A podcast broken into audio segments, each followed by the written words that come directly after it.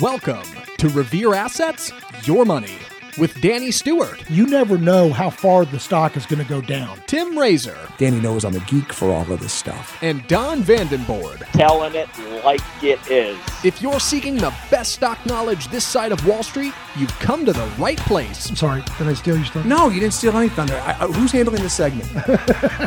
For the next hour, Danny, Tim, and Don will be talking investing, Investing is 90% psychological, and I love that. trades, The market will usually overshoot to the downside and to the upside. and dumpster fires. Because it doesn't matter what you think or what I think, and it matters even less what Danny thinks. And now, here's your hosts, Danny, Tim, and Don.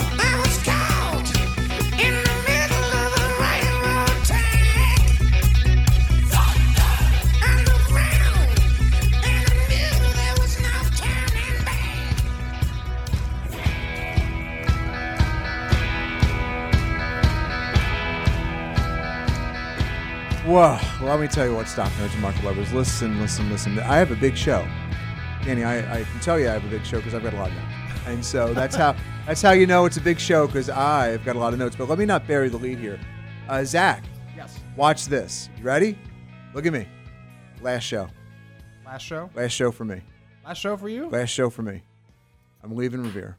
Oh, See, I wanted to see what your reaction was. What, what Oh. show number is this? why four ten? 410 shows. 410. Good number to leave on. And this is it. This is it. You're all right. As the door said, this is the end. yeah, my friend. The end. Yeah, yeah. Yeah, this is the end, my friend. The end. All It- right. Was that wait? Was that a song about someone leaving a job or death? I don't know. I really don't know. we should probably figure that out before we put that on the show Last title. show. Yeah, All no, I'm not dying. I'm just leaving. Well, we're gonna have to do it Much different. Have to be a blowout.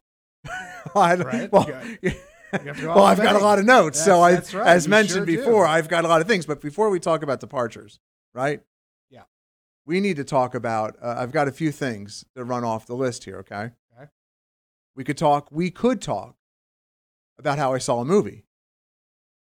Want to see Top Gun? No, I saw the Minions movie. Loved it. Oh, wow. Yeah, yeah, saw the Minions. Yeah. But, well, what, much better than Top Gun. Oh, really? Yeah, instead of Tom Cruise, I've you've got a combination of French, Spanish, Japanese, and English speaking yellow people. Right.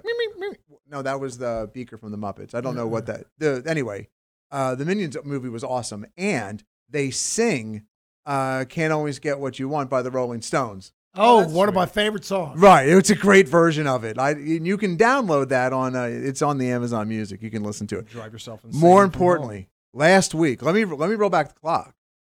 Last week, Zach did some of his. I, I, this is gonna. This will not. This story will not end up at Morgan Stanley. I swear to God. but uh, it will end up at Coffee Safety. Uh, last week, uh, Zach did some of his greatest producing ever. I went back. I was listening to the show. Sometimes I'll go back and I'll listen just to see um, what what I what I you know like what did I hear what I thought I said you know like just I want to hear it Yeah, right sure. and so um, I go back and I pick it up. Zach's descriptions. If you're not watching on YouTube, the descriptions and the timelines Zach has in there are Easter eggs, and they're Kinda. they're little, they're, little tripwires. Get people to engage with the show. they're show. funny, like they're funny as all get out. And um, so I talked 12 minutes about potato chips last week, right? Uh-huh. And so, and but let me explain before people get mad again. I'm not going to talk about potato chips, but watch wa- watch me talk about potato chips, right? And so, um, last week's show, I believe, was the most downloaded show of the summer. Okay, Okay. it the the whole premise of the show is I see. I don't believe in incrementalism. Like if, if you just do things that are a little incrementally better, you're you're not going to do something that's so great that attracts people to make them want to engage with you, buy your product, enjoy your service. Here on the pot, like on five days a week, you get red meat and videos, right? Yep. Here, you get to expand upon thoughts, what's happening in the economy, what's happening in the market, but you also get to know us a little bit. Have a little fun. Yeah. And and and look, I know a lot of miserable people. I used to meet them on the road uh, when I worked for IBD. A lot of miserable people in the stock market, and I know what um, I I know what attracts an audience and what keeps an audience. And so I went back because I said to Tanya, she goes, "How'd the show go?" And uh, my Tanya's my wife. I went home. I said, "Hey, talk." She goes, "How'd the go?" I'm like, "I think I talked 12 minutes about potato chips." like that, that and and she said, "Huh?" I said, "Yeah." I just I started talking about how we live in the potato chip basket of America up in Pennsylvania, and um, so she goes, "How did that go over?" I'm like, "I don't know, but we ended up at Charles Chips. It can't be that bad." Charles Chips. Charles Chips. And so anyway, um, couldn't have done the show. By the way, it was so Zach. Getting back to Zach's greatest piece of producing ever. Can't wait to hear what. Well, I texted it to you. Oh, so oh, yeah, yeah, yeah, yeah. okay, so yeah. I text Zach. I'm watching this. Don goes and grabs a bag of potato chips. Yes. He, yes. he eats them purposely loudly or, or crinkles the bag. Zach then goes to a picture in picture of Don eating the potato chips while I'm talking about potato. This is a finance show, and it was the funniest thing. Like, and if you if you're watching on YouTube, you're like, I don't know if you're upset by it, but it's funny as all get out because of Zach's producing. Zach's producing has added a dramatic increase to the quality of the show. It's amazing. Zach's greatest piece of producing ever. Thanks. Yeah. Yeah, that was good. It was So, great, but- Don getting the chips in the middle of the show. Oh, it was perfect. great. Oh, perfect. Pitch- Little addendum. Yeah. Li- I had Utz sour, Utz sour cream and onion Was this week. really? Much Yeah. better than Lay's sour cream and onion. I, I give you that. Utz has better flavor. Do you have the regular kind of uh, normal textured potato chips, or do you have the uh, kettle cooked type? Not kettle cooked. Yeah, the Normal. kettle kettle cooked are hard to do flavors on for some reason. I don't know. It's because if it just comes off, like it's hard to find good kettle cooked flavored Mm. potato chips. Oh, but you know who does them well? Maui sweet onion. I don't know who makes them. I actually think it might be Frito-Lay, but there's a sweet onion uh, flavored. Had it. Yeah, they're good. They're super good. But I we, couldn't. we can't do this again. No, I'm not. I'm not. I'm just, I'm done.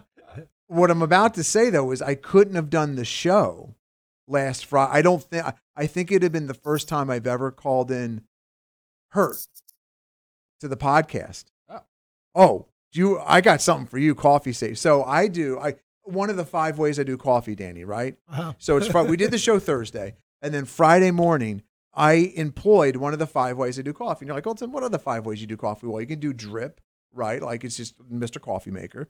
You can do uh, Panera, which is you go to the store and get coffee. You could do K cup, right? That's not too bad. You could do French press. All of these I employ, or you can do the one that hurt me. Cold press. I got I got hurt by coffee last week, Danny, and and and probably Zach. That's a show title. We got the Doors, and and if you can figure out how to do I got hurt by coffee on the show title, I got hurt by coffee. on yeah, the show. figure that out. Yeah, all right. I don't know if that's a smiley like a like a frowny face with a coffee cup. I'm not sure what that looks like in your brain. So The the end was about a girlfriend breakup, by the way, not not death. oh, Oh. sweet. Good. Okay, we're good. I feel better about that. Yeah, I want to just make sure. You're not dying. No, no, not to my knowledge. Yeah. This bit might be, but I'm not. Um, so, so, uh, so, but th- this is the honest to God's truth, and I'll show it to you here in a second. So it's early morning. Like I'm keeping weird hours with. We feed Graham late. We're getting up early with the kids, and I'm doing. So I put a kettle on. It's an electric kettle of boiling. If water gets to a boil, and then you do a pour over. The flavor I find is the best flavor of coffee. I really enjoy that flavor when I do the pour over. I don't know what the hell happened to I've been doing this pour over forever. But I normally set the cup on like it's a dual sink and you know like how you have the the little piece in the middle? Yep. I normally set my cup in the middle like where there's a little room because if it spills like if it runs over because I pour too mm-hmm. much, it just goes right into the sink. For some reason, oh, I was washing Graham's bottles. So for some reason, um, I was doing it to the left side, and I'm left-handed. So this all makes sense to me because I'm left-handed. I, I'm pouring. I did something where I didn't clear me turning around and going to go put the kettle back on its receiver. Uh-huh. I knocked over the funnel type device that sits on top of the cone Oh. this son of a gun then in a in an act of god like only god could have done this to like got my attention about something it bounces out of the sink the water's so hot it like hits the sink the sink's like get out of here you're way too hot and it bounces up on me. Oh. This what's boiling water? 212 degrees Fahrenheit. Pretty hot. Freaking hot. So I ended up with two second degree burns. uh, With second degree burns. Oh no. Hold on, I, I won't do the whole thing. Wow. Thank you. Oh, Thank it, you. it- so I had a T-shirt on. oh my Oh, God. Oh, Jesus. Wow. This was a lot worse. This is this is a week later. Wow. This this, this was it goes down and and and and in a weird way the the ending burn on my stomach looks like Australia. Did you, did you go to the hospital? I mean, that looks pretty. Down I, under. I did. Yeah, I I I I, I, I'm so Tiny goes, why are you saying the f word over and like she's sitting on the couch and eating Yeah, yeah. and I'm not screaming it because I'm I'm just like like the pain was so Oh, intense. yeah. Oh. I'm like. So did you "Ah." go to the ER or anything? I well, I toughed it out, and I'm like, this is some intense pain, like right, and and because it, luckily I had my glasses on, and because it splashed on my glasses, it got it burned my neck, Wow. all up and down my arm. Like you, you can't see it because it's it's I'm healing fast, which is um, pretty awesome. So like it's just searing pain, right? And then instantly, like within an hour or two, it's all um uh what are you blistering over. Yeah, yeah, yeah. And so she's like, you probably need to make sure you, you those don't get infected because I was not going to go anywhere? And she goes, and so I bite the bullet and I go, and the guy looks at me and goes, "That's intense." I'm like, "Thank you." and so this is the best it's felt. Yesterday was the best it's felt in a week, but I'm telling you, man, it's all I couldn't concentrate on anything on Friday. Oh like gosh. I was just like, okay, that's a little less. Pain. So did they just give you bacitracin or Vaseline? no, it's um starts with an S. It's a burn cream But it's an yes. it's a ointment. it's, it's yeah. a burn ointment so so you don't get infected. Sweet baby Jesus, I've never had coffee hurt me like this. Well, I imagine not. Good lord. right, That looks rough. dude. I've I, like it was just a freak accident, right? Yeah. And Remy was because I was saying the f word. So it, you know, like when a dog gets hurt, and like it's like if a dog's kind of hurt, they'll just like bark. But like when a dog's really hurt, like "Mm," like whimpering, it was a whimpering f word.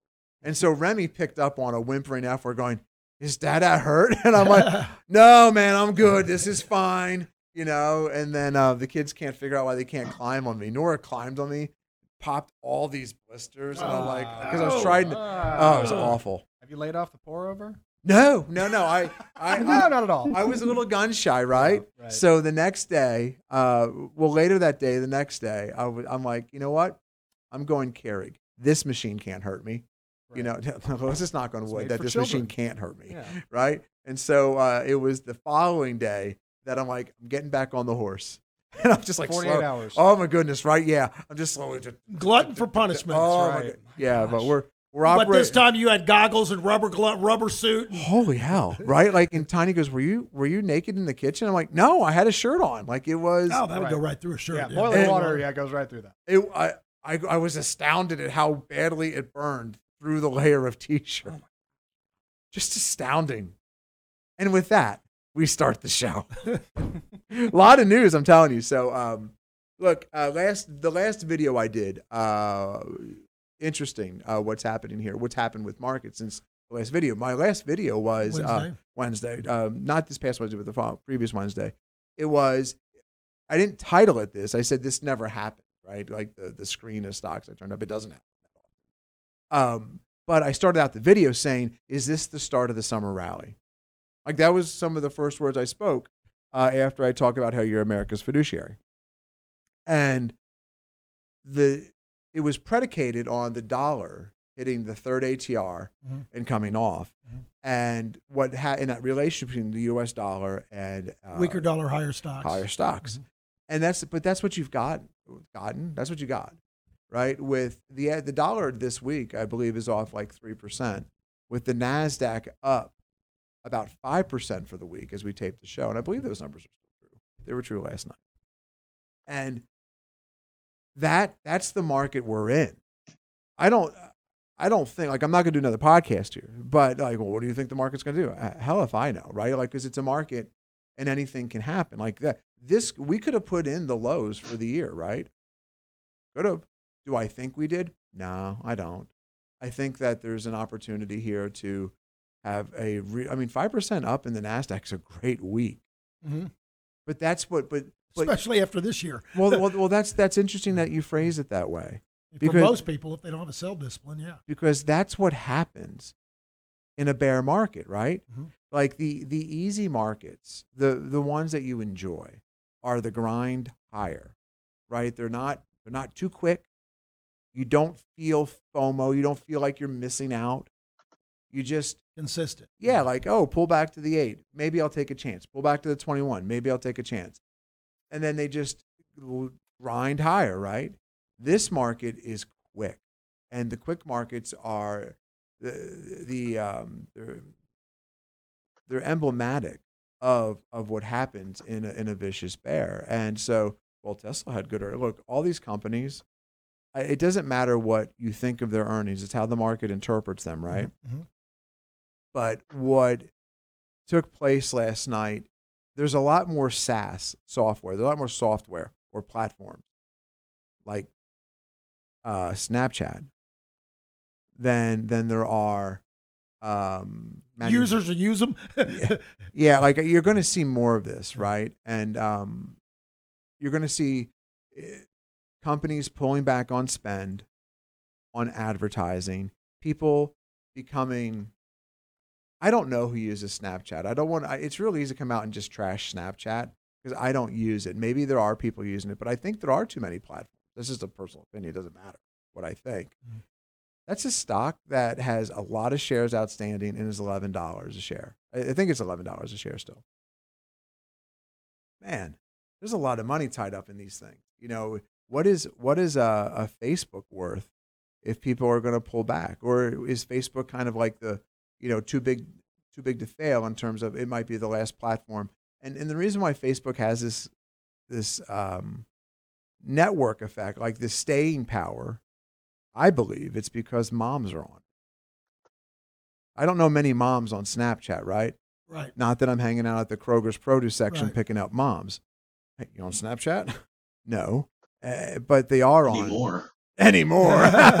but they are on Facebook, and and you might, and I don't know if they're on Instagram, but Facebook has the staying power. Danny and I were talking earlier this week about Twitter. I think Twitter has a problem too. Like Twitter, It's called Elon Musk. No, well, Twitter's got problems. yeah, Twitter's Twitter's got a lot of problems, but I think one of them is this very small, minute echo chamber, and it's uh, th- that really Elon brought to bear to the general population. I think people on the platform knew this was an issue, but um, there was. Um, I'll give you a movie example: Zack Snyder's Batman Final Cut. You guys remember uh, the- Justice League? Justice League? Is that what that's called? Yeah, the like four hour black and white version of Justice League. So there wasn't that much, but it got so much um, hype when he when when they released this four hour version of a movie that flopped what a year earlier. Yeah. Yeah, this Justice League movie flopped a year earlier. So they're like, we got to get our money back. So they release a four hour version and they start hyping it up. But as it turns out, the people hyping it up were all bots. I don't. Um, this is. You can Google the story. Yeah, yeah it's really Okay, funny. so Zach, Zach knows what I'm talking Yeah. about. Yeah, it turns out that it was just bots in an echo chamber amplifying HBO's me- or Time Warner's message about this movie, trying to get buzz out there. Mhm. It wasn't real. That story literally just that movie that that was done a year ago, and so now think about all the news stories you've bought into, or they're not, they're not news, just stories. We'll just call them stories. Like because if we say news is is news what's news right like is news fact okay so but let's just say stories that you bought into you really have to question the validity. thank you yeah i was going to say truthiness but your word's much better than mine Thank you. yeah the validity of what you're reading but the problem is newspapers and television the two the two main sources of news in america right Mhm. they've been using twitter as their public editor desk as as where they go to get stories and to get to get news so they can get clicks because the whole business has been turned upside down and so what a problem these platforms have right And if people start leaving those platforms, well, where are they going to go? They don't have to go anywhere. We could go back to, we could go back to not engaging on those platforms. Like that's a choice, right? Because it takes time out of your day. Zach, do you know the average screen time of a Facebook user? It's like a half hour. I sorry, I asked you a question, didn't give you a chance to answer, and then I just said it's about a half hour. Uh, well, no, I appreciate it because I didn't know. Okay, Yeah, fair enough. that- yeah, Yeah, like it's That's all a rhetorical question. Yeah, well, I didn't mean it to be rhetorical. No, no, rhetorical. I I know. I, I meant it to be like I think it's about a half hour. I didn't know if Zach had a more accurate. I had no idea. Okay, they want screen time. Mhm. There's only so much you can watch. Like I don't. There's a lot of good television out there. I can't watch it all. Right. Well, that's because the kids dominate the TV. That's another issue. But there's too much, and it's hard to have a breakout hit. Like you like Yellowstone, right? Mhm. I'll, I I don't know when I'm going to find time to watch an hour long show. Right. Yeah, it, it's hard. And so, but there's a lot of good TV out there. Um, Facebook and Twitter just take away from that. Like, there's too much. And I, I wonder if Snapchat, why would you even buy Snapchat? Like, if you're Facebook, my, my, my going in, you buy good businesses. Like Warren Buffett has this. Like, sometimes we, we go after Warren Buffett because people can't invest like Warren Buffett, but they want to quote Warren Buffett. Emulate him. yeah. Yeah. But he's right about the businesses. They, they're good businesses. They're not rehabs. They're good businesses run by good people that he wants those people to stay on to run those businesses. If you're Mark Zuckerberg or who, whoever would be in Google interested in Snapchat, just let it run into the ground. Let it let it just evolve into nothing. You'll get those users because if those people want online, They'll have to go somewhere. they'll have to go. If they want online interaction, they'll have to go somewhere. You get it without paying. Yeah, and you just just let it go, right? And I think you're going to see more of that happen. And so it's interesting that you you talked about a sell discipline, right? Mhm. So I told you I got notes, right? You ready for a note? Sure. Yeah, man. This year, this is from uh, I saw this on Twitter. can we just can we just let the irony settle there? I like Twitter. I just don't know if it's a platform for growth right now. I, I think it's a platform that you engage other people in. Um, I don't know if you go there to grow per se. Radio Shack, do you guys see this? Radio Shack's trying to make a comeback, and and, and but quite, but a, they're quite an interesting feed they got. Thank you, man. I see now. I got Hunter. I can't see you, Hunter. The monitor's turned away. But uh, now, I yeah. Uh, can you describe Hunter Radio Shack's feed right now? It has nothing to do with electronics. Yeah. I would say the, the antithesis of whatever you radio sh- Twitter would be. It is. It's. I mean, just memes and jokes and. Uh, I mean, some not crude humor, but I mean, it's It's they, it's like they've given they've given someone the ability to do whatever they want to do to get attention for Radio Shack. Yeah, that's that. Like Radio Shack. i- I don't know what. There's a there's a meat brand or there's another brand that that kind of did this a couple years ago, but they've stayed on brand with giving you their opinion. I want to say it's like it's not Oscar Mayer Wieners, but but it's a it's a it's a boring brand. Steak-umms. Thank you. Steak-umms. I knew it was think meat. I it's just couldn't figure. yeah, yeah. Thank yeah, it's Steak-umm. Steak-umm's got opinions on on like legitimate. Go to their Twitter account and they've got legitimate, deep deep opinions on They got things. hot takes. You know what? The show title is definitely going to be some Steak-umms, right? Steak-umms, right? Yeah, yeah, maybe some Radio Shack. I don't know. Radio Shack though is, I I don't know what their goal is or what the end state is, but it's aggressive. So anyway, I'll leave it at that. Uh, but this is from uh, Carl Quintanilla from the CNBC. The year BlackRock chalked up another this year. This year, BlackRock chalked up another record. The largest amount of money lost by a single firm over a six-month period. In the first half of the year, it lost 1.7 trillion dollars of client money. That's some real dollars. I want to go back to incrementalism. Can they call the Fed hotline for the make up for it? So, if you don't know Black, go ahead, Don. That, that's is that because they the ETFs went down? Is that Yes. all Yes. that is? And it's really it's Market really decline. not real. It's market It's not decline. real. They didn't they didn't lose client money. They own ETFs that clients are invested in that went down. So yeah, BlackRock, yeah. it it wasn't a conscious decision that BlackRock did something stupid to lose a bunch of money. It was because they provide ETFs that people invest in. But they People they really in ETFs, and the but- ETFs went down. but they really push that buy and hold pie chart mentality and not not trading usually. They're not talking about active trade. Well, uh, yeah, I see your point.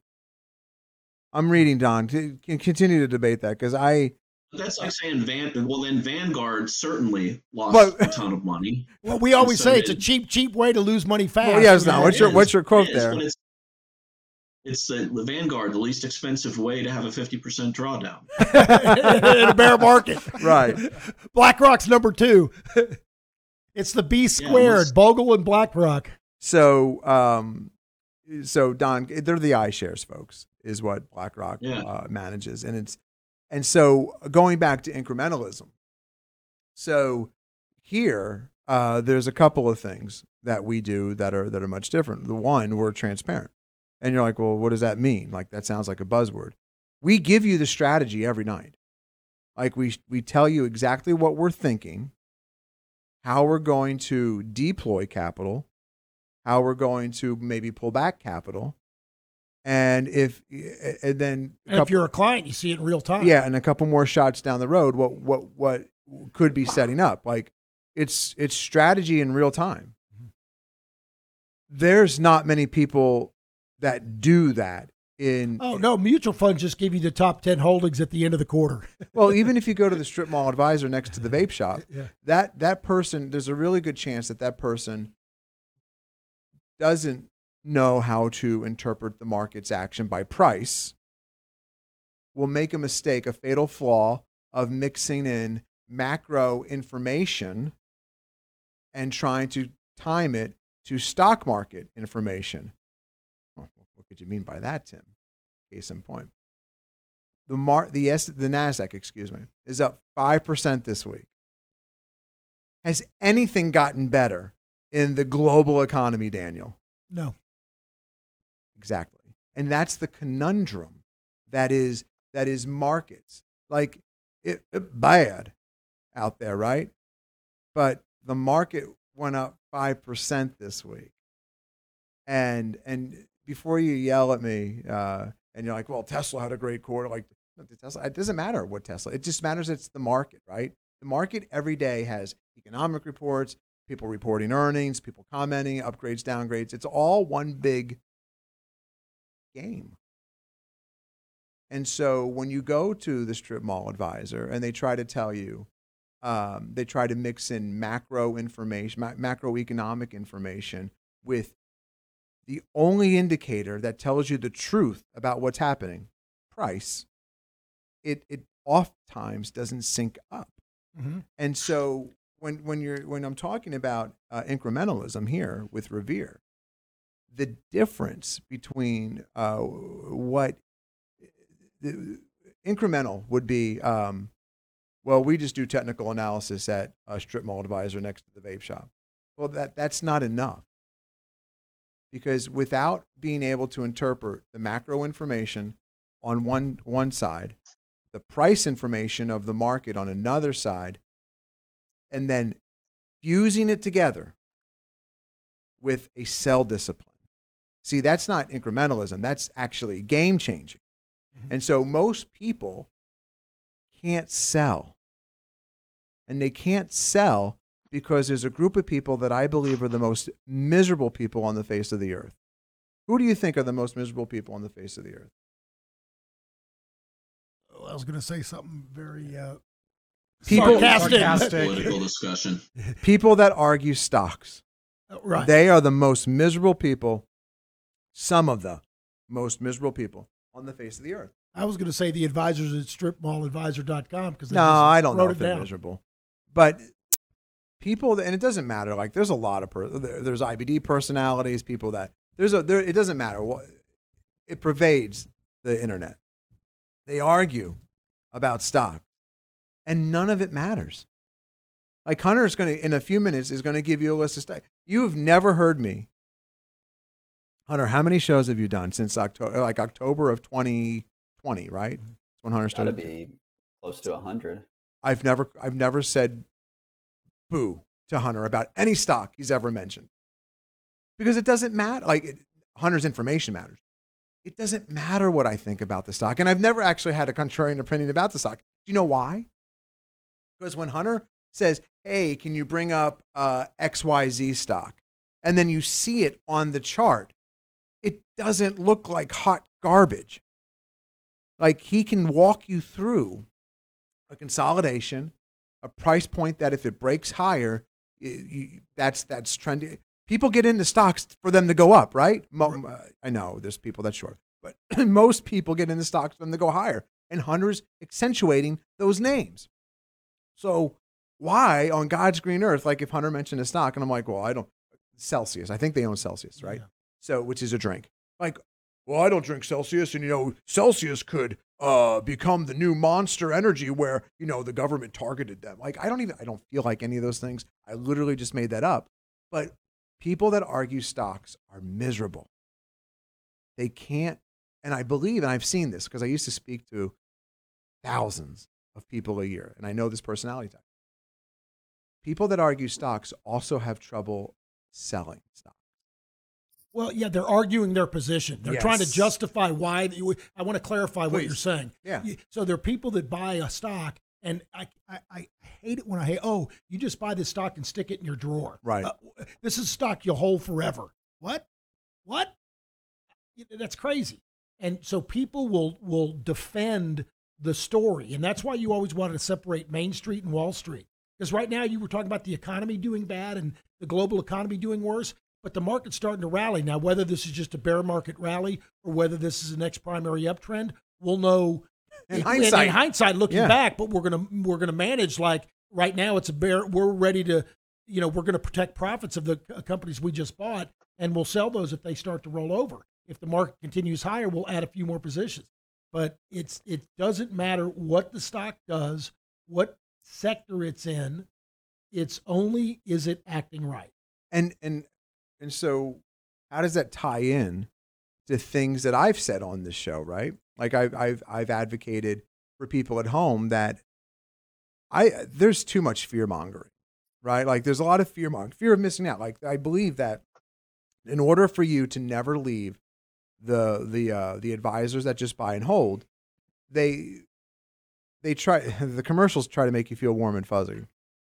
It's a is there is Deliverance a movie that tries to make you feel warm and fuzzy, but then it or what's the woman that that takes in the guy who gets hurt Misery. and then misery, right? Like and she pounds his feet. Or, Oh. James Like- Caan, Kathy Bates. is that what that? Okay, yeah, it's misery.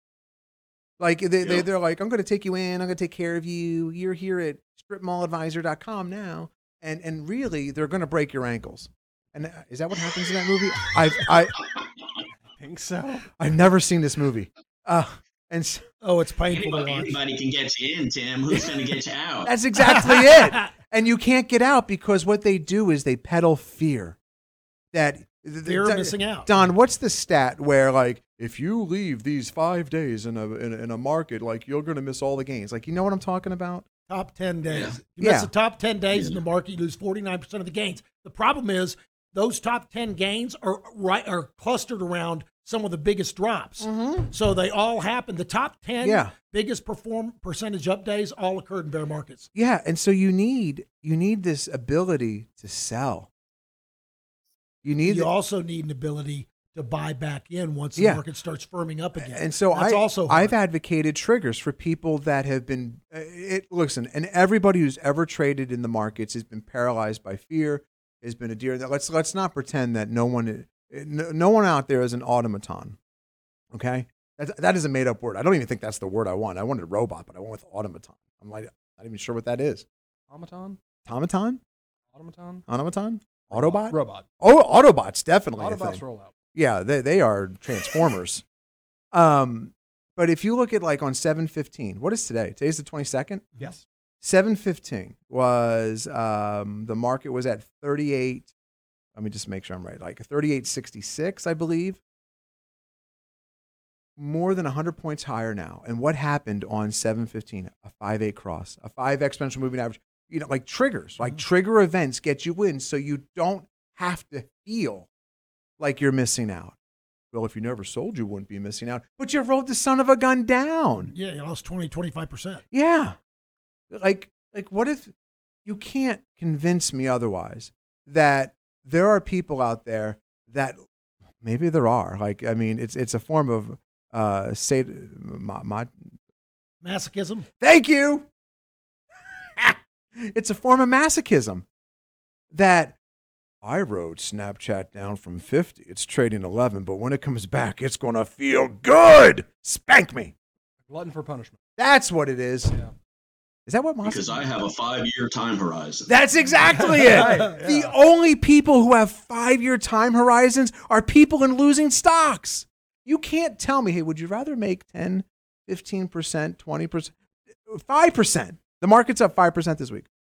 Hunter, what's 3866 to 3896 percentage wise on S&P, 38. please? 3866 to 3896. Or 38, 3986, pardon me. That's about 3%. Three percent. You could just buy the S and P off the trigger, sell right now at this moment in time, ten twenty three, and sell it, and you're up three percent. But Don, as Don has uh, expertly um, laid out here, there is some goofball out there that says I've got a five year time horizon, and and they've written it, they they've written it down fifty percent, sixty percent to make back 20%. I can't help My that person. thesis is still intact, and the EBITDA suggests proper valuation. EBITDA. If anybody ever says EBITDA when discussing stocks to you, run like hell. EBITDA. It's the crabs of the stock market. Run. You don't want to touch it. It will hurt you like coffee did to me last week. EBITDA. Well, Tim, that's part of the fundamental picture. Right. But you know where that shows up? In price. Well, how does that show up in price? By demand. Well, how does that show up? By volume. Well, what do you mean? Most people in the free world and China, they want the best products. They don't they don't want junk. So what do they do? They pay up for high quality merchandise. That's that's the secret behind what what Bill O'Neil discovered that if you take 7% about 7% fundamentals, 30% technicals, which are the price and the volume action and a bunch of other stuff. That that that's the magic formula. That the bedrock that, that good stocks eventually are built on is the fundamentals. And then the technicals are what get you to take action. Anybody Meaning mentioned they're timely. Yeah. yeah. And, and and people can't put that together. But during my last podcast, after 409 episodes on 410, I have now finally put that together. But you had to listen to a story about coffee and a rehash of potato chips to get there. But that's but that's what if you find that because I believe nirvana in investing is I believe that this is what everybody wants. That they can consistently make money in the markets. That you take a setup, that you know what your setup is. You take that setup by trading that setup, and then when that setup isn't, you just know by looking at it by the price action, you know what's happening. And you're like, okay, this is not how good trades go. I'm going to exit for somewhere between, say, 5 and 8%, depending upon the market. I'm going to take that loss and I'm going to redeploy that capital when my setup appears again. And it doesn't matter in what stock or what ETF or what commodity. Most people we do need to we do need to point out with Nirvana though that in music Nirvana sucks. They ruined '80s uh, good time rock and roll. Oh my And goodness. we will That is a mention that on this. that is a We'll hot dwell on take. this going forward. That is a hot take right there. warm Is it was Dave Grohl the drummer Yes. of Nirvana? Lead singer of the Foo Fighters is the drummer of Nirvana. It's weird watching videos. He was like 12. He's he's a kid. Now he's like, you know, 45. Yeah. Yeah. So what happens if you live in constant rain in Seattle? Your depression just takes over, and it's The uh, whole swath of the everybody went country we're just we're having such a good time party to um, why am I so damn depressed and my well, you, you know the best export out of Seattle was uh was uh, Frasier. I thought you were gonna say. I thought you were, saying I thought you were going Starbucks. to say coffee. No, I was going to say Frasier. Love Frasier. How many people think coffee's grown in Seattle because of Seattle Starbucks? co- yeah, yeah, Seattle like like, Light, co- like coffee's grown in Right. in different uh, They're climate. just the aggregator. They're just yes, the middleman. they're just the roaster, folks. Um, listen, a bunch of other stuff to cover, but I think that encapsulates uh, what the problem with incrementalism, right? Like it, you could apply incrementalism to anywhere, but there's no difference. I mean, if you're really being honest, folks, and you and you uh, you could say your relationship with someone might be different because you know them a little more. You got invited to the barbecue, you got sucked into the Kool Aid, but there's no difference between Bank of America, Edward Jones, Chase, private wealth, right? Like they call it private wealth. Like it's always strip it away and say, tell me what gets you out of a stock. What makes you sell? Things like time horizon are a death knell to your to your uh you want the market's time horizon. yes The market's time horizon and the market's risk.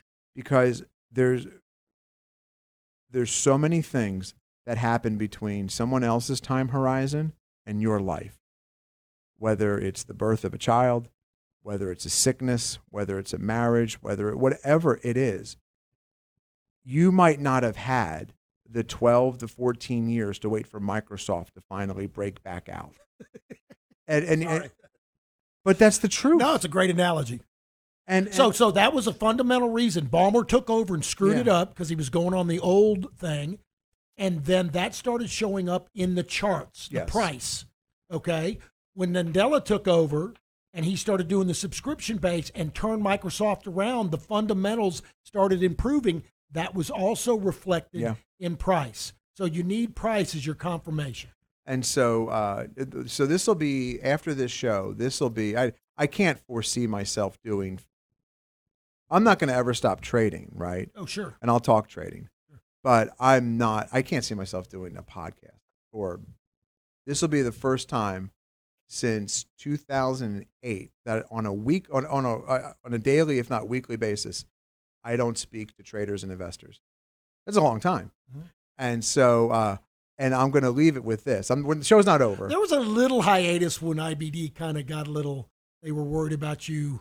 Um, they wanted you to get uh, pre-clearance to talk in the markets, Yeah. so we had to take a few months. But but but you're right. It was continuum all the way. Yeah. 2008 when I. Yep. When we met down at that trading expo. Uh huh.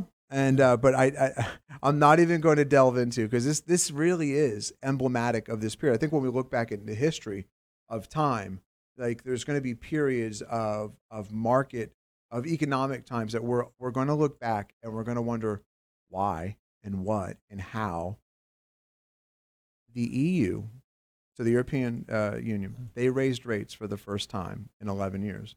Mhm. And folks, this might be the only time we get to say this. They they raised rates to zero. There there's I, I don't we don't know how this period of time like I tell you what uh, Amex came out with a quarter I read a little bit of it this morning where they're they're setting up some money in case of default later but right now I, and I don't know if Amex has a more conservative portfolio than some other credit companies Mhm.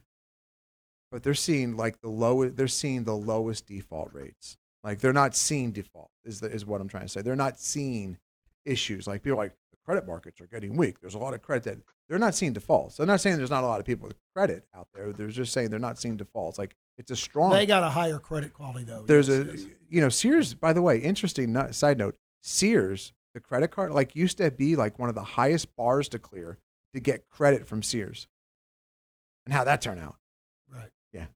But that's not the, the credit problem. That was a uh, store mismanagement problem, then getting ransacked by uh, the uh, hedge fund trader that just ran it into the ground.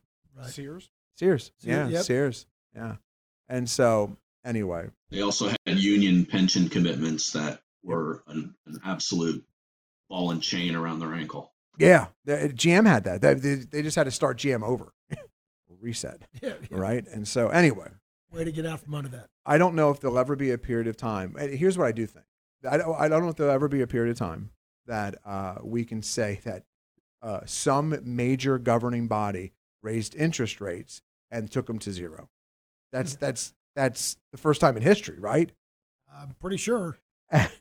Just like the first time in history a few years ago when they took them negative. unbelievable. And and so I don't know how this turns out, but um, I think the economy. I I think what's happening here is we're gonna we've raised rates, right? And you just got to do the calculus, whatever that calculus is. Like you know those string diagrams in a in a in a police show where they've got like pictures up on a wall and it's yarn and it's going everywhere. Do do that calculus, right? Oh, put that on the show tile, Zach. Uh, yeah, yeah. Do that calculus, and um, then tell me how far we have to raise rates to make it okay in your brain that it equates to I used to pay 18% in 1982. Whatever that math is for you, do it. And then I believe what's going to happen with J Powell's Fed is they're going to then lower rates in 2023. I agree. I think they're going to have to say uncle after one or two more raises. I Yeah. think it's, I think it's going to slow it down too much. And and and and by the way, that slowdown will be vicious. And and and it, like this, the the gradual. It won't be like um. It's it doesn't because it's an up week in the markets. It it won't it you don't you might not think this is true, but I want you to just keep in mind the Snapchat example here. Snapchat, um, Snapchat already had had bad quarter. It was down thirty five percent from their last report. Then they came out and warned shortly after their quarter, and it went down again. And now they've had another. It, it, it that's an acceleration of bad. Yep. And when people, it's a it's there was a commercial about this. I think it was for, for Verizon. It was a, a bunch of people in a room with a tiny exit, and they're all rushing for the exit, stampeding. Right. Mhm. That hasn't happened in the market yet, where it's been the rush to like, oh wow, this is really bad. It was, quote, a shallow bear market over 20%, but not like the economic crisis yet of 2008. Yeah, Doesn't and- mean we won't get there. Yeah, and I don't know. I mean, may, maybe MMT. If you whether you agree or not, MMT is being used in this country. Modern Yeah. monetary theory, yeah. And so maybe MMT doesn't have that, doesn't allow that moment of capitulation. I, as things become more unobtainable for folks, whether it's uh, auto loans, uh, whether it's mortgages, uh, if, if, big if, if credit were to get tighter, you'll probably see some kind of uh, rushing for the exits. You'll know it when you see it, right? Like you don't, you don't have to wonder what. it Here's the question Will you take action when you see it? Yeah, and- That's the big thing. And so um, it, it's kind of like this market, right? You you kind of don't want to. I mean, if you look going all the way back to June, um, you know, like June. What was that date here? I'm looking at my calendar, my uh, screen here. June June 9th. Big drop, uh, June 9th. It, don't. It's hard to buy the breakouts in this market because You got to be pretty seasoned. You got to be good at it. yeah, and it's real tough. And you want to, you don't, you certainly don't want to do it with a with a without a, sell discipline because there'll be a rushing for the exits moment. You won't be able to know when, like they don't tell you when it's going to happen. Well, you got to pay attention. Yeah, and, and Donald talk about a couple breakouts Yeah. that he did. Yeah, and and that that's it. It takes a skilled hand to know that, right? And that, that's not being pompous. That's just like Experience. if you're going in with something saying five year timeline, be, be, prepared to lose some money, and that and nobody wants to do that.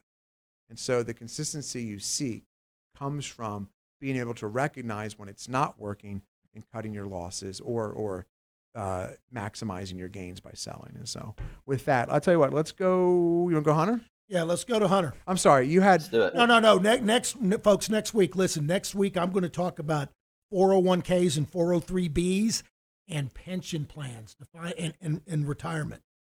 I'm going to talk about how you need to gear up and get ready and all the pitfalls that you need to be watching out for. yeah.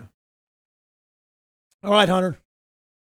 So it's me. All right. It's you, baby. It's all you. So uh, we actually we had an individual reach out to us and ask us in, uh, about chip stocks or semiconductor stocks, essentially.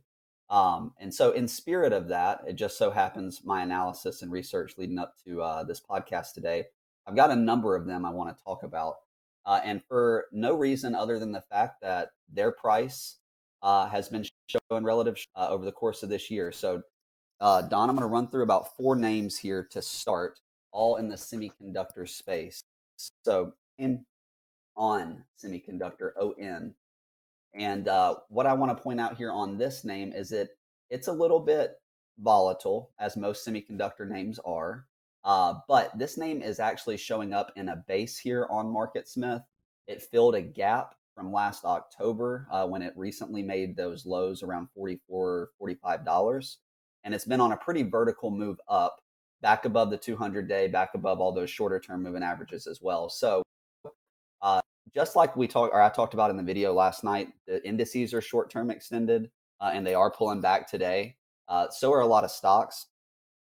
But I found this one to see as that 21 is starting to hook up through the 50, the 8 is coming up through all those moving averages.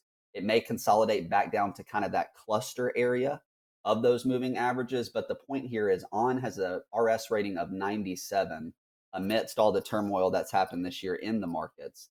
So, and that's kind of of the names I'm about to highlight in the semi space is these are names with constructive RS ratings that have made very sharp recoveries here.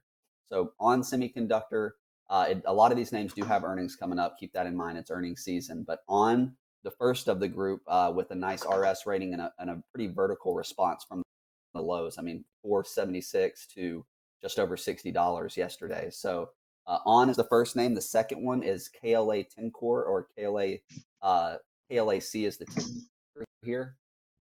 Another one that I believe, uh, yeah, RS rating is a 91. It's running up right into the 200 day moving average, but you see a very similar pattern of vertical response off of those lows up from 282 to about 355, 360 here, and uh, just pulling back a little bit. But again, this is relatively normal to see some pullback here after the type of move that we've had in individual names and on the indices over the course of the last week to week and a half.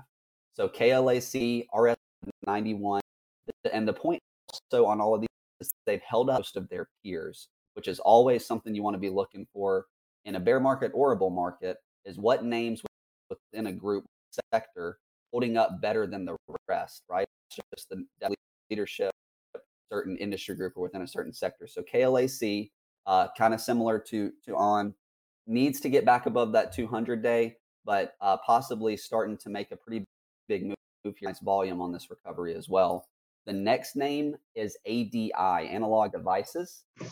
Very similar type of pattern here to what we just looked at with KLAC. Very vertical move off the bottom from 138 up to about 165 or so, right up into that 200 day. Again, it would be nice to see some pullback or consolidation here after that sharp move up, but attractive volume patterns over the course of the last week. On these names because again this is a rs rating of 87 you can see the rs rating has been trending higher since about april actually. Had a you know pulled back with the rest of the market there into may and into june but a vertical recovery here as well on adi and last one don qcom which recently reported earnings and had a nice response. Uh, this one is actually poking its head above the 200 day rs rating I, am sorry they didn't recently report earnings uh, they report soon but uh, above the 200 day. Same kind of pattern here vertical uh, recovery from the lows, filled the gap from all the way back in last October slash November as well. Uh, and so the highlight here is these are four names. This is showing relative strength. They're all around a 90 or higher on their RS ratings and have made very strong recoveries. So, again, very normal to see these names possibly consolidate, give back some of that move that they made. What you're looking for, if this market is able to sustain any type of positive momentum, is that they would consolidate in a healthier, uh, find support where you would expect them to find support and ultimately uh, continue moving higher here. So four semiconductor names with nice RS ratings, strong recoveries over the course of the last few weeks. So now we're going to go to the drink and beverage area. And so we've talked about Celsius, but there's one space, and that is MNST. And I want to point out here, it's right around the 21 day uh, at this moment in time. I think it's actually a tiny bit below it with some of the price action we're seeing. But there is a nice double bottom pattern picking up here on Monster. And what I want to point out is if Celsius is going to act well, you want to see other names in the group acting well. So Monster has been acting well. RS line has been on a vertical ascent here, uh, basically since about February. Uh, it's had a normal pullback here after running up into a resistance level right there around 98. Don showing off his monster there as he should. And uh, Jeez, I thought he was doing construction. I, A little noisy back there. It's all right. but Monster, uh, a name in a, in a, a probably a lesser talked about group in general, just food and beverage uh, and beverages, non-alcoholic. It's been standing out for a while. Uh, so Monster, a name to keep your eye on. See if it can possibly find support here in this like 995 area uh, and reclaim that 21 EMA. Next name, a name I've talked about a decent bit, GTLB. GitLab. This, this is a new and I know you look at this and you say, okay, well, Hunter, this has had a, a horrible decline, you know, et cetera, et cetera. The RS rating is a 53. And I would say, yes, that's true. However, the six month RS rating is a 94. The three month RS rating is a 96. And that's indicative of the fact that we've seen growth stocks start to show some life over the course of about the last two months or so. So GTLB, uh, it's even showing relative strength today compared to a lot of, there's a lot of growth names that are five, six, seven, eight, nine percent today, which you know volatility is part of the game with these types of names. But I like the way this has acted. Uh, I like the way that it's not necessarily just falling out to the downside today. Uh, and I like the story on this name in general. The revenue continues to stair step up at a nice rate. And like I said, that six month and three month RS rating is there. So sometimes you have to look a little deeper than just the 12 month trailing RS rating.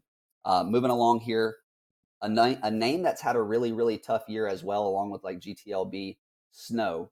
And the reason I want to point this name out is two primary reasons. Again, it's having a bad day today. A lot of growth stocks are. Market is pulling back in. Uh, but this has broken a downtrend line. That's the first thing I want to point out. There's some subtle signs of accumulation in the volume pattern as well. Secondly, there's a path to profitability here on Snow as it moves into 2023 and 2024. You can look at that in Market Smith. And there's massive institutional support for this name. There's about, if I'm not mistaken, roughly 1,500 or so funds uh, in this name. Uh, and that's continued to move up even amidst this pretty line. I mean, from 405 to 110, it's about a 70, 75% pullback. It's brutal. But there's institutional support, downtrend line that's been broken and there's uh, a path to profitability on a name that's uh, initially uh, like a year or two ago that path to profitability didn't seem so clear you can now see that starting to show up in the fundamentals a little bit so two very high beta growth names to watch GTLB and snowflake uh, and then lastly another semi name and i know I'm, I'm giving a lot of information here but this this name in particular is one of my favorite names in the sense that management executes and the fundamentals are spectacular and it's AVGO Broadcom. And again, this has had a, a, nasty pullback, just like pretty much everything out there. But what I want to point out here is the fundamentals continue to be excellent. The profit is there. The revenue growth has continued to be there, even amidst you know uh, the poor economic conditions this year. So again, a nasty pullback, but it also has reclaimed this 500 level. At the chart, that 500 area was major resistance before the breakout in the fourth quarter of last year. So that 500 level a major, major a place you could potentially even measure risk against. Uh, and fund ownership has continued to grow as well. As big as this stock is, and as much fund ownership as it already had, up from about 2,800 to 3,500 funds in it over the course of the last four quarters. So there's some positive things going for it. So for the most part, this stock tends to hold up relatively well compared to the market and compared to a lot of other semi names. Uh, I'm not, you know, immune to the fact that it went from 677 to 460. But I think that 500 level is a major line in the sand. It danced around below it and has ultimately reclaimed it. So it's a good spot to watch. The fundamentals are solid and fund ownership continues to grow on a name that's already massive. I mean, this is a $200 billion company. So that is my list today. I know it's a lot of information, uh, but a list that are showing RS in a number of different industry groups or that have some positives going for them in the sense of institutional sponsorship or path to profitability, those types of things. Uh, so that's all I got today. That's it. That wraps it up. Okay, Don, you ready to go? To what Hunter says, AVGO Broadcom. This was this had a rough uh, five six week period. during this last sell off, this last leg down in the market, but it was one of the last ones to give way because it has a 3.2% dividend. While, while um, look at the relative strength here. Uh, while money was being poured into dividend type stocks, this one of the few tech stocks that pays a significant dividend. I want to dovetail onto the beverage um, angle that Hunter brought up. Bros is one that we're watching uh, also. Again, down today. Most growth stocks are down today, uh, but nice, subtle ha- uh, price action and relative strength action uh, over the last three weeks. Back above its 50 and its 21 has the 200 overhead, uh, but this is one that's been showing relative strength also. So I want to talk about the indexes. And uh, on our pre-market call this morning, I said beware of the straight up from the bottom check mark, and that's what we're seeing today. A little bit of a pause around this 4,000 area. I had I have been talking about this 4017 gap fill. We didn't quite get there this morning. We got to 4012 before we've had an intraday pullback. I haven't seen uh, any significant news that would prompt it, but this is a normal spot to stop this 3850 to 3870 area. Right now we're at, or sorry, 3970. Right, right, right now we're at 3970. I don't really want to go much lower than 3950 or we got to start being concerned about whether or not this bounce uh, may pull back to something a little bit more significant than just an intraday bounce. But uh, what this check mark here, V bottoms like this, uh, sometimes they work. You kind of prefer to see a more rounded bottom like you do in stocks. Uh, but this five days straight down, six, seven days straight up, uh, we're due for a pullback. Not a surprise there. One of the things we talked about pre market was possibly taking some profits on Celsius because it was extended at the close yesterday uh, versus the 21 EMA 16%. Uh, a three ATR would have been would have gotten us up around 87, 88. We didn't quite get there today. We got to 86.50 before it started pulling back. Uh, no heavy volume, volume just 10% above average on this pullback on Celsius. Still certainly one of the best looking growth stocks uh, in the market. As far as the 21 over 21 goes, we've got we're going to have two uh, medical stocks definitely getting punted off the list. Uh, UTHR they had a negative ruling on patents. Somebody was suing them, and the stock clearly broke down, bounced at the 50-day moving average for now. But the 21 rolling over, this is going to come off the list as well as Merck. I didn't see any major news on Merck, but money has rotated the last three weeks out of value stocks that it piled into. Look at this move up here in Merck. This was a move across the board about a week and a half period back in the middle of June where people just piled into health healthcare stocks. Here's XLV, the healthcare ETF. You can see that strong move up there. And now we've been cooling off or consolidating over the last three, four weeks, that move up. And what we've seen is relative strength coming down over the past week. They're bouncing today, but relative strength coming down in healthcare, in utilities. Again, up today. But look at this relative strength move down over the last week. No progress versus the market going higher as we, we saw a rotation from value into growth and also XLP showing uh, bad relative strength over the last two weeks because we rotated into tech, strong tech sectors like XLK. And, uh, you know, the, the strength in the NASDAQ 100. This is one of the reasons why we love to have a big core position in SSO because when rotations like this happen intraday, we've got the Nasdaq down 1.5%, the S&P down 0.7% all that rotation between sectors and between growth and value uh, takes place within the S&P 500 and this is why it's so difficult for individual fund actively managed funds to beat the S&P 500 because if you've got a slant towards growth or a slant towards value uh, the rotation is very quick within sectors and within growth and value but if you own this core and we like to do SSO because it's the two times return. when the market is healthy, meaning when the market is above the 21 day exponential moving average on the short term, preferably also above the 50 day. But note that we're still below the 200 day, and this is when maximal risk in the market picks up. This is when those bear markets that might be 20% but could go down to 30 or 40%. This is when you have to be worried about them. Right now, we paused at about 23, 24% down, and we've bounced and we're about 16% down from the highs now. We're year to date, uh, but and I also want to note this one, this next level above when we're talking about resistance. This is the 100 day moving average. I just put this on the chart today as we're trying to measure uh, potential areas above where we might stall. That's at 4136 right now. Uh, we still haven't gotten to the so the three levels above on the S&P are this 4017 gap fill. The low of this uh, consolidation that we broke down with, which is about 4075, and then the 100 day moving average 4137. So those are the three big resistance areas. If we continue to run here on the downside, we certainly need to hold the 50 day moving average. And we're scheduled next week. Trend continues to have the 21 curl up through the 50. So when those overlap, that should provide, I said should, provide an additional level of support if the indexes continue to pull back. Uh, so from a from a high level standpoint on the indexes in the market, uh, this is what we're focused on going into next week.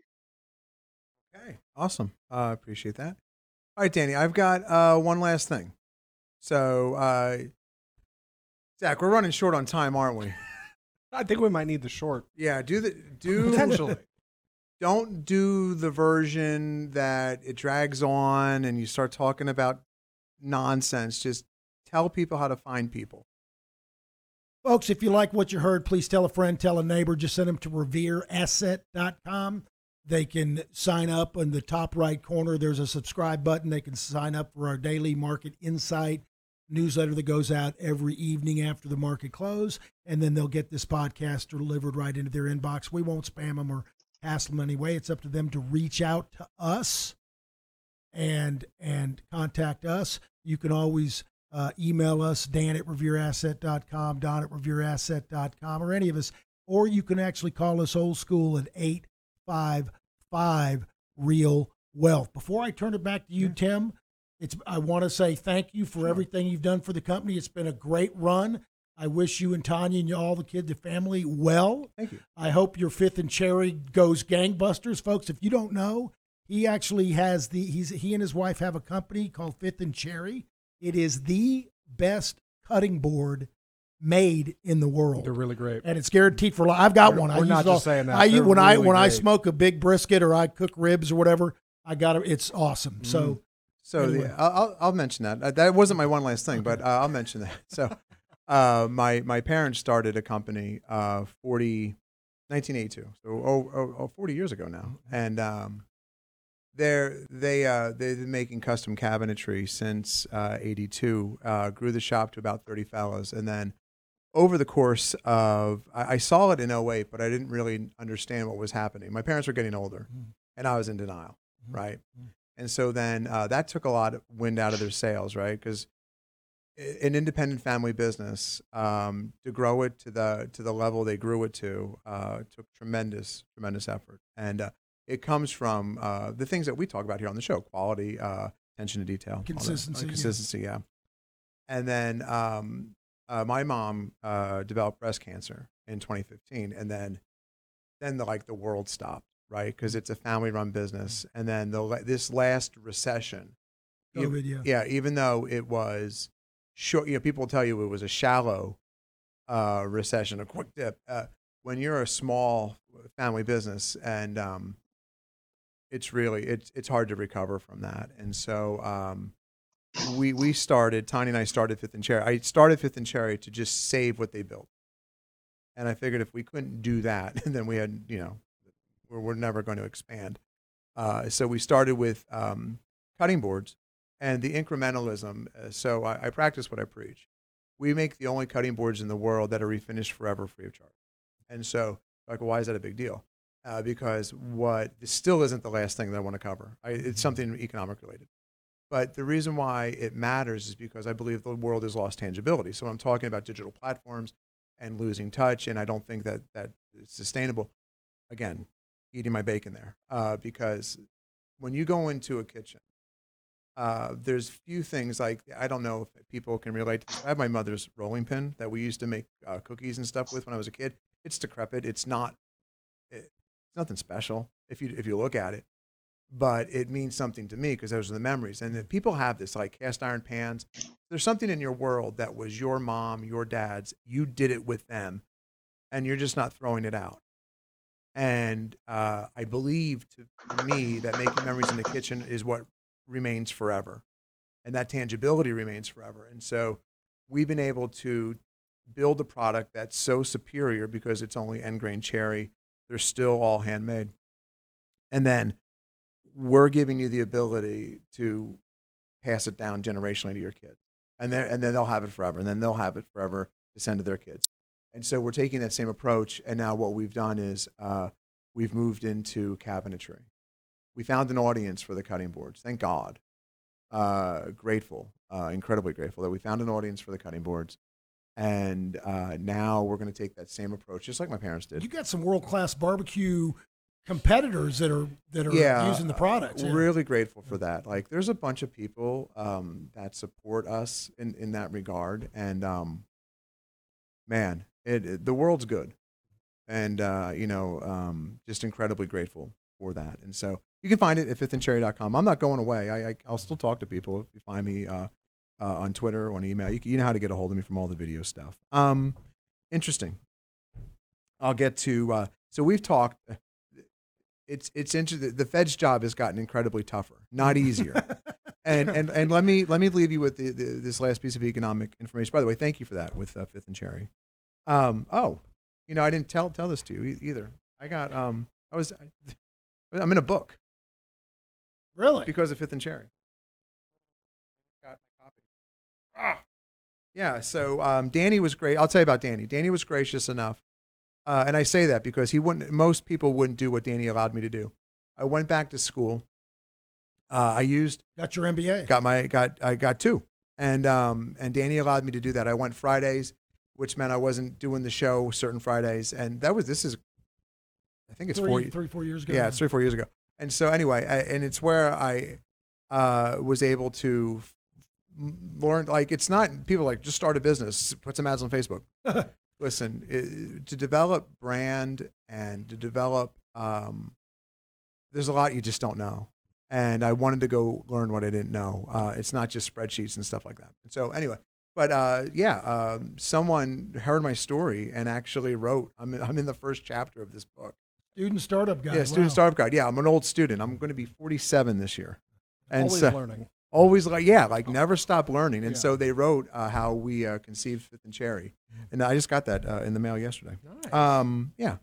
So i thought that was nice. Um, now demand destruction. Bad yeah. Bad so this is interesting to me. So uh, gasoline futures since uh, the beginning of june are down 30% uh, let's see copper you know an economic bellwether down 26% over the same time frame gold is down 8% Bitcoin's down 27% from the same time frame, but also uh, interest rates are down mm-hmm. tremendously. And that right there. So you've got it's the one thing that helped the markets. Well, the Fed got the demand destruction they wanted, right? Uh, some, not all. Yeah, right, right. Interest rates being lower is the exact opposite of what the Fed wants. And so, what, why, why is that? So, the Fed wants rates to go higher to quell demand, to cool off the economy, an intentional slowdown, so they can produce a quote unquote soft landing. They're going to have to intensify the rate hikes. And well, why would interest rates fall? Because people are now seeking the safety of bonds. So if you look at 30 year treasuries uh, forward slash ZB or slash ZB on your uh, Thinkorswim platform, uh, you can see that prices going up. Like, so I mentioned things that were going down, right, in futures commodity land. And now you've got bonds in that same time frame actually going up. Price up, interest rates down. Yes, that is that means so if you're if you're talking out there and like, well, this will be a the Fed will back off Danny's saying the Fed will back off because they've done they've done a horrible job and they've destroyed everything. They started a backfire in the forest to, so the fire didn't spread, and all they did was make more fire. And that's kind of what's happening here. Interest rates actually need to go up for the Fed's plan to work. Yep. That's that hasn't happened since the beginning of June. By the way, it's like almost 47 days now, right? Uh, the, the, the exact opposite. So the Fed meets this coming week, and they'll have a they'll have a press conference Wednesday where Jay Powell come out. I don't think you can take a one percent or a hundred basis point raise off the table. Oh, yeah, no, I don't think so either. Yeah, I, Anything's possible. I know the Fed governors have come out and had a couple speeches saying that we're 75, 75, 75. There comes a point where seven, like like you were, the market was shocked when it was a quarter percent, and then they backed off in 2018, right? And then the market was shocked at 50 percent, you know, and then, then they're like, okay, well, 50 percent is good enough. Now it's 75. 75 is going to become the color tan. It's going to become boring, and they're going to need to do something to get the patient revived. And that that 100 basis point thing is the is the medicine. Yep. So it'll be interesting how it all plays out. Well, you, al- you also got to watch their balance sheet. That's how you really know what they're Yeah. doing. Folks, thanks for listening. Tell your friends and neighbors about us. And thank you, Tim. Oh, thank you. We will talk to you next week on Your Money.